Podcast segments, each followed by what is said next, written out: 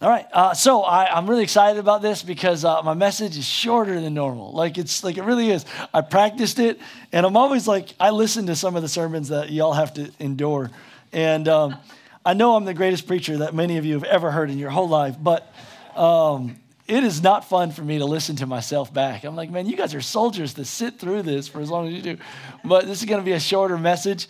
Uh, I just sat down. No, stand up. Can all of you stand up with me? Or I'm going to read to you uh, Luke chapter 22, verse uh, 14 through 20. Luke 22, 14 through 20. Come on, Luke.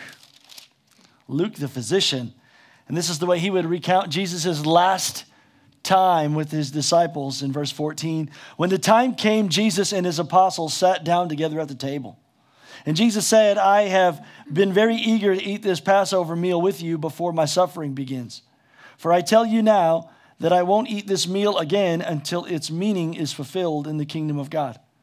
And then he took the cup of wine and he gave thanks to God for it. And he said, Take this and share it among yourselves, for I will not drink the wine again until the kingdom of God has come. Then he took some bread and he gave thanks to God for it, and he broke it into pieces and he gave it to his disciples, saying, This is my body, which is given for you. Do this in remembrance of me. After supper, he took another cup of wine and said, This cup is a new covenant between God and his people, an agreement confirmed with his blood, which is poured out as a sacrifice for you. Lord Jesus, I pray that you would help me today. Amen. Amen. Amen. Cool. Well, um, there's this really powerful uh, verse in Psalms 143, verse 4, and it says this It says, I remember the days of old, and I ponder all your great works and think about what you have done. I lift up my hand to you in prayer, and I thirst as a parched land thirsts for rain. It says, I remember everything that you've done. Today, if I could like title what this, this time would be, I think it would be Remember. Um, I had something powerful happen to me last night. Now, it was pretty neat. I was about to go to sleep, and for whatever reason, I picked up my phone like right before I went uh, went to sleep, and I, I, I try to stay off Facebook like as much as I can. Like I'm mostly not a social media person at all, uh, but for whatever reason, I clicked on it, and uh, it was pretty neat because yesterday was a special day in our house.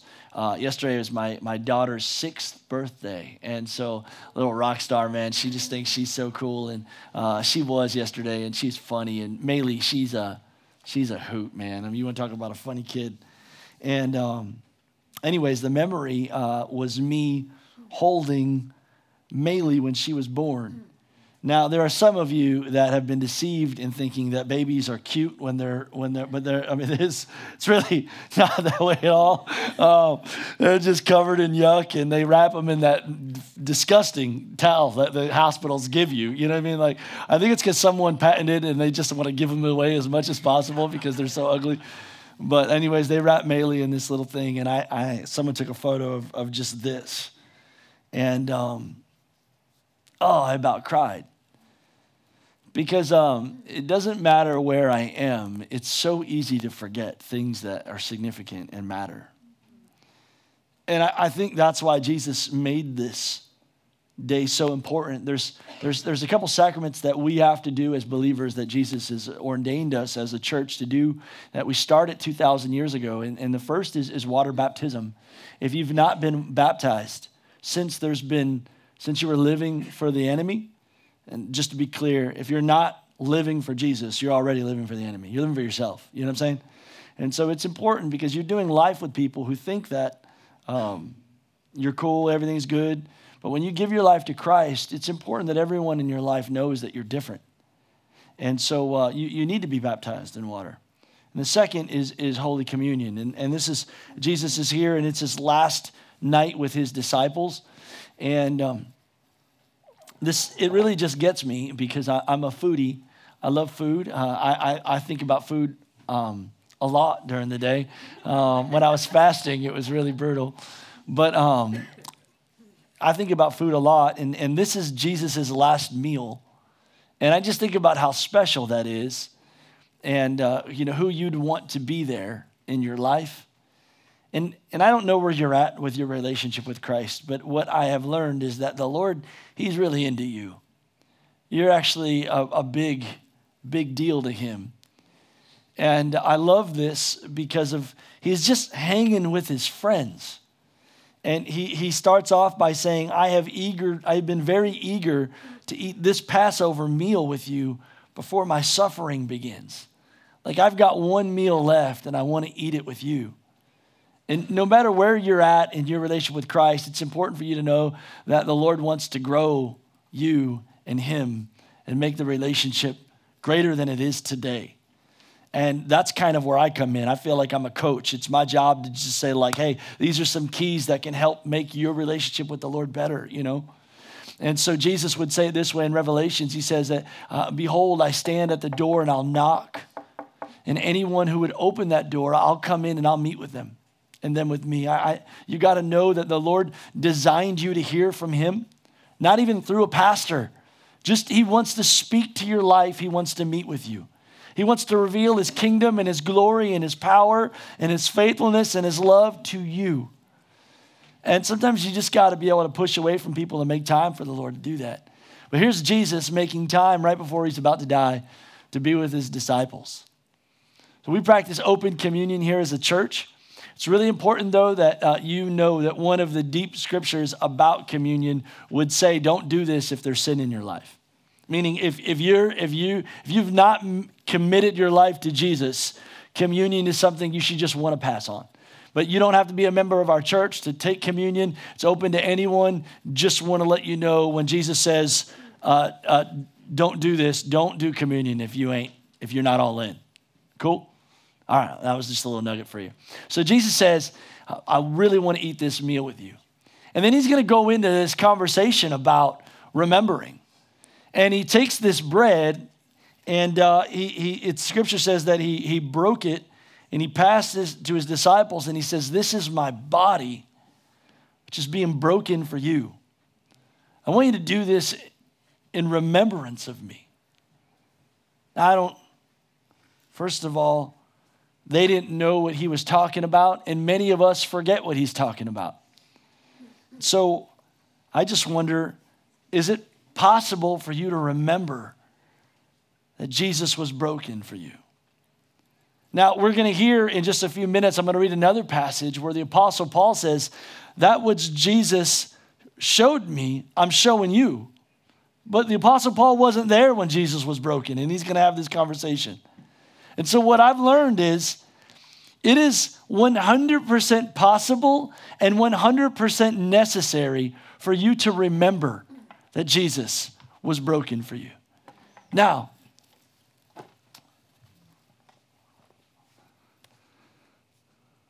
you can um, remember that he was broken, or you can actually physically remember. You could see it. There's so much I forget, but there's one thing that we can't forget, and it's God's love for you. And I remember that Jesus loved me. And so I remember the day that I, I gave my life to Jesus. Some of you may have been in kindergarten the day it happened, and you knew that Jesus loved you. But I remember I was in a, a church service. I was sitting like somewhere like in like the eighth row over there trying to hide I had come to church like four weeks in a row, and I was doing everything I can to like pretend like I wasn't interested when I very much was because of what I really God was doing. I had no clue. And this pastor asked if anyone wanted to make Jesus the Lord of their life. And I, I buried my hands under my armpits, sweating, and uh, this brought this girl with me and she just threw her hand up there and i saw her and i was so angry at her because i was like how the heck did you just do that? You know? And so just out of mad for her now i did it too. And uh, and i remember what it was like instantly for me when god rolled the boulder of sin away from my life and the love of god poured over me. I don't know if you know that sin separates you from God. All sin separates you from God. In fact, it's impossible for you to have relationship with God because of your sin. And I remember the day that I put my faith in Jesus and the love of God found his way to me. See, I remember a pastor asked me to come down to the altar, and I did, and I wept as the Holy Spirit for the first time poured himself onto me. See, there Jesus would have been on the cross. And as the wrath of God was being poured out on him, which that wrath was designed for me because of my sin, Jesus cried out a loud prayer from the cross, and he said, Father, why have you forsaken me? Because God turned his back on Jesus so that he'd face me because Jesus wore my sin and I became Jesus' righteousness. It was an exchange I never deserved. And that's why I remember it so much because it was the most life transforming moment of my life the day that I received the love of God. I know that you know that Jesus was broken for you, but do you remember it? Do you remember that because you're a sinner, and because I'm a sinner, and because I covet and lust and am prideful and arrogant and lazy, God couldn't have relationship with me because he is holy? And yet I wanted to know who he is, but didn't want to change. And it was only until Jesus was broken that the love of God can be poured into my life. Do you remember that Jesus paid the price that you could not pay?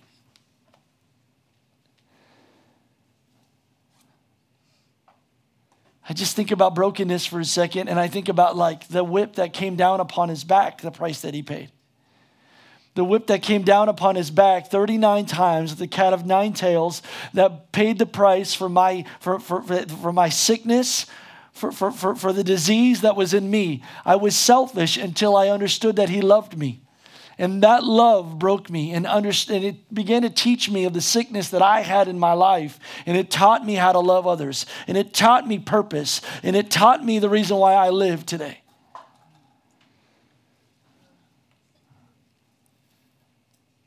The day I realized that Jesus is the way, the truth, and the life, and the only way that I'm ever going to have a relationship with the Father was through Jesus. You can't be a good person. You can't attend church enough. You can't give in the offering enough for God to love you.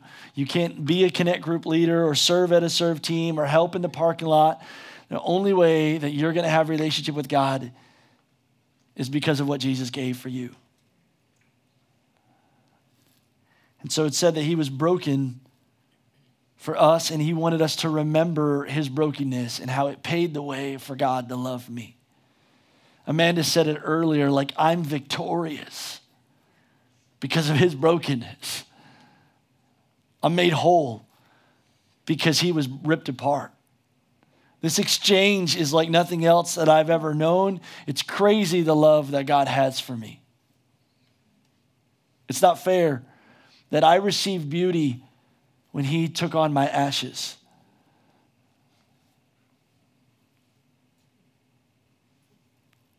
I know that you know, but do you remember? Because this is what is crucial for the church to understand in order for us to move forward. Let me explain it to you this way. Do you remember? Do you remember? Do you remember? Jesus would, uh, in the book of Acts, chapter 2, verse 41 through 47, it's kind of the, the, the, the, the bloodline of our church. If, if you ever want to see a healthy church, this is what we're hoping our church looks like from the outside in. It says this Those who believed what Peter said were baptized and added to that church that day, about 3,000 in all. I like reading it from my own Bible. It just comes off more anointed for me, I think. And then all the believers who then were baptized, they devoted themselves to the apostles' teachings. Because if you want to grow If, if you want now your life to look like Jesus, if you want to make a difference in people's lives, if you want your life to become healing into those lives who are broken around you, there are, are coworkers of people that are broken need us to look like Jesus. This is what we do now. And it said they devoted themselves to the apostles' teaching and to fellowship and to the sharing in meals, including the Lord's Supper and to prayer. Let me just stop right there.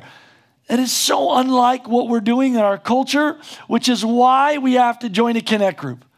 Some connect groups are going to be weird and it's going to be awkward and it's going to be uncomfortable, but it's mostly because it's awkward and uncomfortable to share. The enemy has done so much. If you believe that there is a God, the scripture then wants you to understand that there is a devil and there is a devil after your life. And one of the greatest ways the enemy prevents you from growing is by separating you from believers.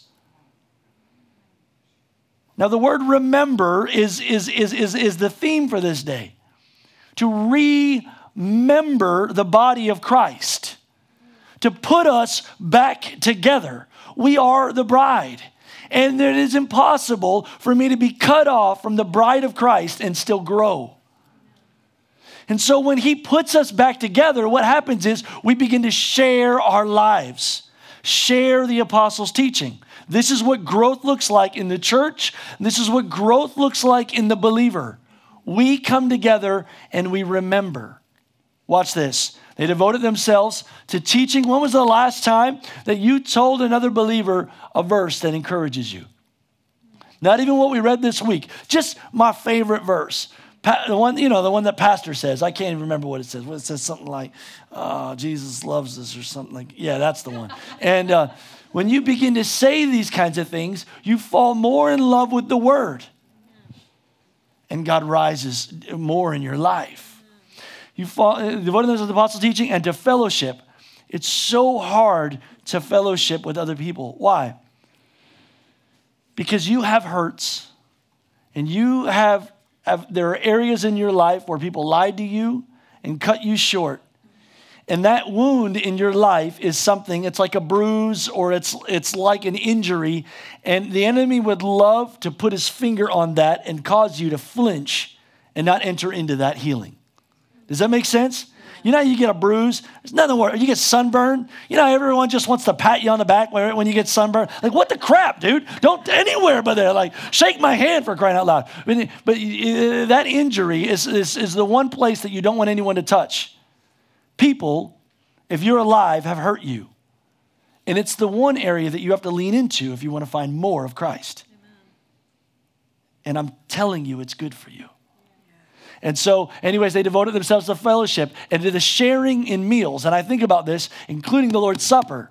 So we have communion together, and the church begins exploding.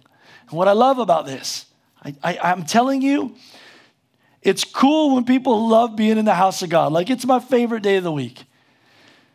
But it's really cool as a pastor when I find out that Pogo is having lunch with these people, or these people are having these people over their house, you know why? Because I know that I know that I know that when you're eating together, Jesus is there.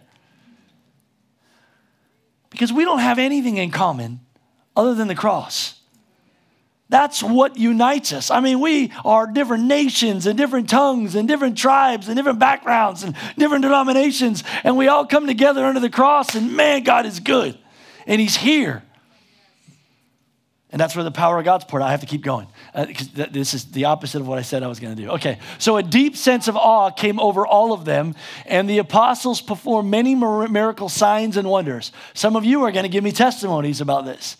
Well, let me give you one really quick. In the last service, someone came down front right here and said, I need a healing in my body, Pastor. I said, We're going to leave here right now and go to the emergency room because I am in physical pain all through my body and I feel like I need to get this worked on right now. Wow. So I asked this other dude to come over and help me pray, and he said, Hey, let me just ask you, are you in pain right now? And he said, Absolutely, I can't even walk. I said, Okay, so if God healed you, would you know it? Yes. Guess what happened?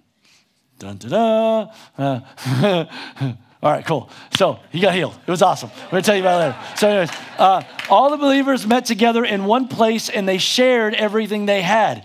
We were designed to do this together, to come together and share. You know why? Because you have a need in your life and I have a need in my life. And sometimes your need is my excess. Like I have too much of things and too much of anything is, is just bad. It's good for me to give, and it's good for you to receive, and it's good for you to give and me to receive. And we have to share everything. They sold their property and their possessions, and they shared their money for those that were in need.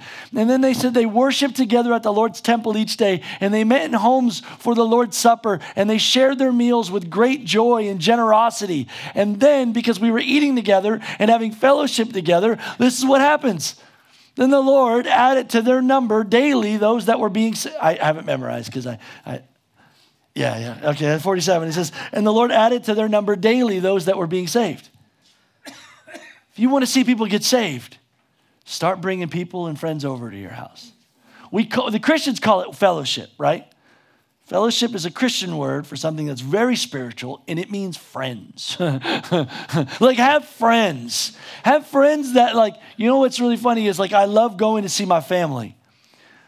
But I have learned that the deepest part of me, my family, is other believers. It's, I, I've known people as long as I've been on earth, and I am not as comfortable as I am when I'm in fellowship with other people that love Christ the same way because I'm coming alive. Because you're sharing your life, your brokenness, your fun, your vision, the promises you're believing for, the direction you want. And then it gives my faith something to do. I believe with you, and you believe with me.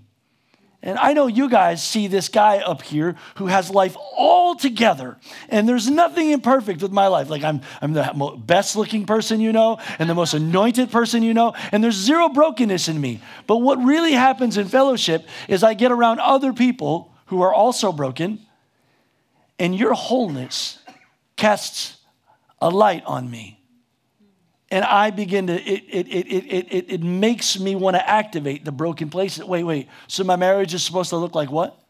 Well, we don't, we don't do that. And now all of a sudden I come home and I got an idea, you know what I mean? And my wife's like, she's like, oh, I like this version of you. Yeah, it's because I had fellowship with people that are healthier than me. The best part of me is rooted in Christ. But in order to find him, you have to seek his girlfriend. You have to seek his bride. We have to be together and do this together. And so when we get together, what we need to talk about is how Jesus is so passionate for his church. He's so passionate for you that he'll do anything to get to you. What do you mean, Pastor Tim? There is nothing that God won't do to get to you. You mean to prove it? I held this little baby once.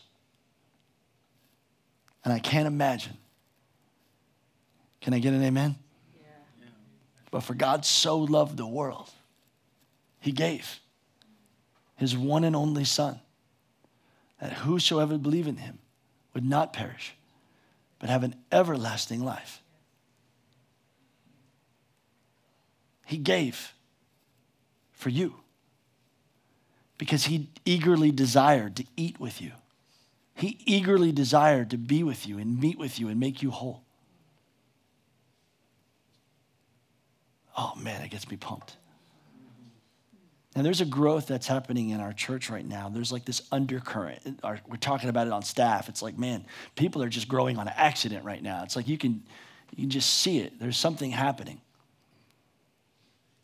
But it will only keep happening if you're willing to become vulnerable and trust God and move into each other.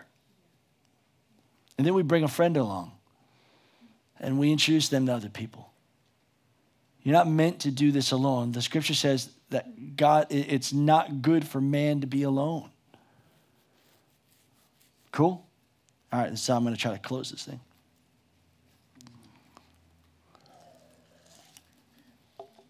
So he wanted us to remember this. What did Jesus do for you? I know you know about it, but do you, can, you, can you remember it? Can you, can you get back to when you remember him loving you. And, and you know, I don't care how long you've been a Christian. Like I almost hear some people saying, I, I, I don't remember when I got saved. Today might be the day that you encounter the love of God in such a way that you know now that you're a sinner and you need Jesus to be the way, the truth, and the life for you. He is the one that makes us whole, not our wisdom, not our finances, not our extravagant awesomeness. Jesus. And until you let Him come in, cool. 1 Corinthians chapter 12, he says, I pass on to you what I received from the Lord himself. On the night he was betrayed, the Lord took some bread and he gave thanks to it and he broke it into pieces and he said, This is my body, which is for you. Do this in remembrance of me. And in the same way, he took a, a cup of wine after supper, saying, This is the new covenant between, uh, uh, um, um, between God and man. This is a new promise between God and man. This is a new promise that you've never heard before this blood that's about to be poured out. It's a promise unlike any other promise that's ever that I will be with you, that I will heal you, that I will redeem you, that I will I will complete you. I will I will be there with you through through it all. Do this in remembrance of me as often as you drink it. And every time you eat the bread and drink the cup, you're announcing that the Lord's death until he comes. You're announcing that there is one that lives. You're announcing that there's one that would stop at nothing to, to be with us. Cool. Um, here's how I'd like to close, if, if we can. Um, can I have the worship team come back up? And then um, we're going to worship for a while. We're going to take communion. But before we do, I feel like we need to stop and give someone the opportunity to say, you know what, Pastor Tim, I am not serving the Lord in my life. My life is not all about Jesus, it's about me there's some sin in my life and I can sense it and it's separating me from God. And today, I want to let Jesus have all of me. Today, you give Jesus your life. And I believe that when this happens, it'll transform you